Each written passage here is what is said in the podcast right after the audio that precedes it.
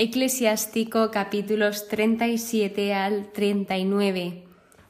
Este episodio va dedicado especialmente para los médicos, ya que dedica todo un capítulo a valorar ese trabajo que realizan los médicos por cada uno de los ciudadanos, por su labor, por su valentía, por su servicio, por su entrega, etcétera Así que si eres médico y estás escuchando esto, gracias, gracias por la labor tan bonita y tan servicial que hacéis todos y cada uno de vosotros. Entonces, primero me gustaría contaros qué es un médico en este contexto, que no se va mucho de lo que es hoy en día. Y el médico, en el contexto, es un profesional que se dedicaba al cuidado de la salud de las personas, diagnosticando y tratando enfermedades utilizando los conocimientos o más bien la experiencia y los recursos médicos disponibles en esa época. Algo a decir es que los médicos en esta época eran generalmente mayoritariamente influenciados por las creencias religiosas y filosóficas. Entonces tenía mucho que ver con su labor. Pero tenemos que, claro, antes no era como ahora, que puedes estudiar la carrera de medicina, que hay muchísimos apuntes por internet, hay muchísima información. Antes era lo que pone aquí, la experiencia. Algún escrito habría, pero muy, pero que muy pocos, diría yo.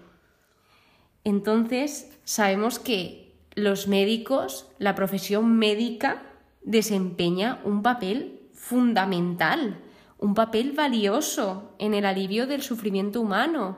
Sin embargo, antes de continuar, de seguir hablando de los médicos y de qué está hablando la Biblia acerca de los médicos, vamos por orden, vamos por orden por el capítulo 37. Básicamente lo que nos viene a decir son dos ideas claves, que la primera es que en las buenas está todo el mundo, pero luego en las malas, ¿quién está? O sea, que te fijes quién está contigo en las malas. Pero hace poco vi un vídeo de un actor bastante famoso aquí en España y es que también es muy importante saber quién está en las buenas. Porque sí, generalmente todos están en las buenas, pero hay ocasiones que hay personas de tu lado, hay amigos tuyos que lo están pasando muy mal y tal vez estés en el mejor momento de tu vida y que ellos, aun con toda la procesión que llevan dentro, pues se alegren de tus logros, eso sí que es un amigo de verdad. Al igual que la idea que refleja aquí, que en las malas es cuando también se empiezan a ver las cosas de quién realmente está ahí a tu lado apoyándote. Luego nos dice que no nos olvidemos de, tu amigo, en este caso, no te olvides de tu amigo, ni dejes de recordarlo cuando seas rico. Conforme va avanzando la vida, tal vez, pues, nuestra economía suba. E imaginaos que llegáis a tener, pues, grandes bienes materiales, buenas cantidades de dinero, pues lo que se nos dice aquí es que a pesar de que empecemos a recibir bienes materiales, que no nos olvidemos de quien estuvo ahí siempre, porque esto nos puede desviar y nos puede pues hacer olvidarnos de lo esencial. Luego trata de los consejeros. Y ojo, porque esto está muy bien dicho. Dice, ten cuidado porque hay quien aconseja en su interés. Es decir, cuidado a quien le pides consejos, porque eh, aquí en la Biblia, los reyes, me acuerdo de un rey cuando estaba estudiando el libro de Reyes, que se iba a pedirle consejo a quien sabía que le iba a decir lo que él quería oír. Entonces, ¿qué consejo es ese? Lo que dice aquí. No te aconsejes, por ejemplo, de un envidioso sobre la gratitud, ni de un perezoso sobre cualquier trabajo. Estos son términos genéricos, puede haber alguna excepción, pero generalmente una persona que hace una cosa, pues te aconsejará según esa cosa. O una persona que tiene un interés en unas cosas te va a llevar hacia ese interés. Entonces lo que te dice es que recurras siempre a un hombre piadoso, de quien sabes seguro que guarda los mandamientos, que comparte tus anhelos y que si caes sufrirá contigo. En resumen, que recurras a alguien que sepas que te va a decir la verdad, que te va a ser objetivo con ese consejo, que no va a ir según sus intereses. Pero después nos dice algo clave, clave, clave, que es, pero por encima de todo, suplica al Altísimo para que dirija tus pasos en la verdad. Nada como pedirle a Dios esa guía, esa ayuda en los consejos, en las decisiones que tengamos que tomar, porque Él es quien mejor nos va a saber guiar. Después trata sobre la verdadera y la falsa sabiduría y dice algo interesante, que el corazón es la raíz de los pensamientos y que de aquí salen cuatro ramas del corazón, como cuatro influencias, que son el bien, el mal, la vida y la muerte. Y a pesar de todo esto, estas cuatro ramas son dominadas por la lengua. Ojo ahí el poder que tiene la lengua, las palabras. Dice que la lengua tiene gran poder en la dirección de nuestras acciones y en las relaciones, o sea, en la calidad de nuestras relaciones. Al final, a raíz de cómo nosotros hablamos, estamos mostrando todo lo que tenemos en nuestro corazón. Y como os decía, las palabras tienen gran poder en las personas, así que ojalá sepamos cómo y cuándo utilizarlas. Continúa hablándonos de la templanza, que la templanza es tener moderación, es autocontrol voluntario. Y se nos dice, se nos aconseja que nos pongamos a prueba, que miremos lo que nos hace daño para no permitírnoslo. Y este consejo también me parece muy bueno, el hacer como un examen de conciencia de nosotros mismos de qué es lo que me hace bien y qué es lo que me hace mal en mi vida. Y esto, pues sabiendo lo que nos hace mal, no permitirnos esto o ponernos medios para no llevar a cabo estas acciones que me están destruyendo o que me están dañando. Luego nos dice que el exceso de comida produce enfermedad y la glotonería acaba en cólicos, en cólicos, perdonad. Esto habla sobre la gula. Todo se debe hacer con moderación, porque los excesos nunca son buenos. Por lo que, enlazado a esto, nos dice que el que se cuida prolonga su vida, que debemos de cuidarnos nosotros mismos, tanto por fuera como por dentro, es muy importante cuidarse por dentro también. Entonces, ¿qué nos enseña este capítulo 37? Nos está ofreciendo consejos sobre cómo interactuar con sabiduría en las relaciones sociales. Se está centrando en la importancia de la elección de amigos, también en la importancia de la forma en la que hablamos y sobre todo la importancia en la sabiduría en general. Y ya pasamos al tema clave del episodio, el médico y la enfermedad.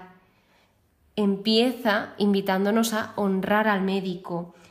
Nos dice, el Señor ha creado medicinas en la tierra y este capítulo lo que nos está mostrando es la importancia que tienen los médicos y la medicina, tanto en el cuidado de la salud como en la curación de las enfermedades. Así que una note que pone en mi Biblia es que Dios obra por medio del médico y médico y enfermo deben orar juntos al Señor. Así que se nos dice que oremos, se nos destaca la importancia de la oración.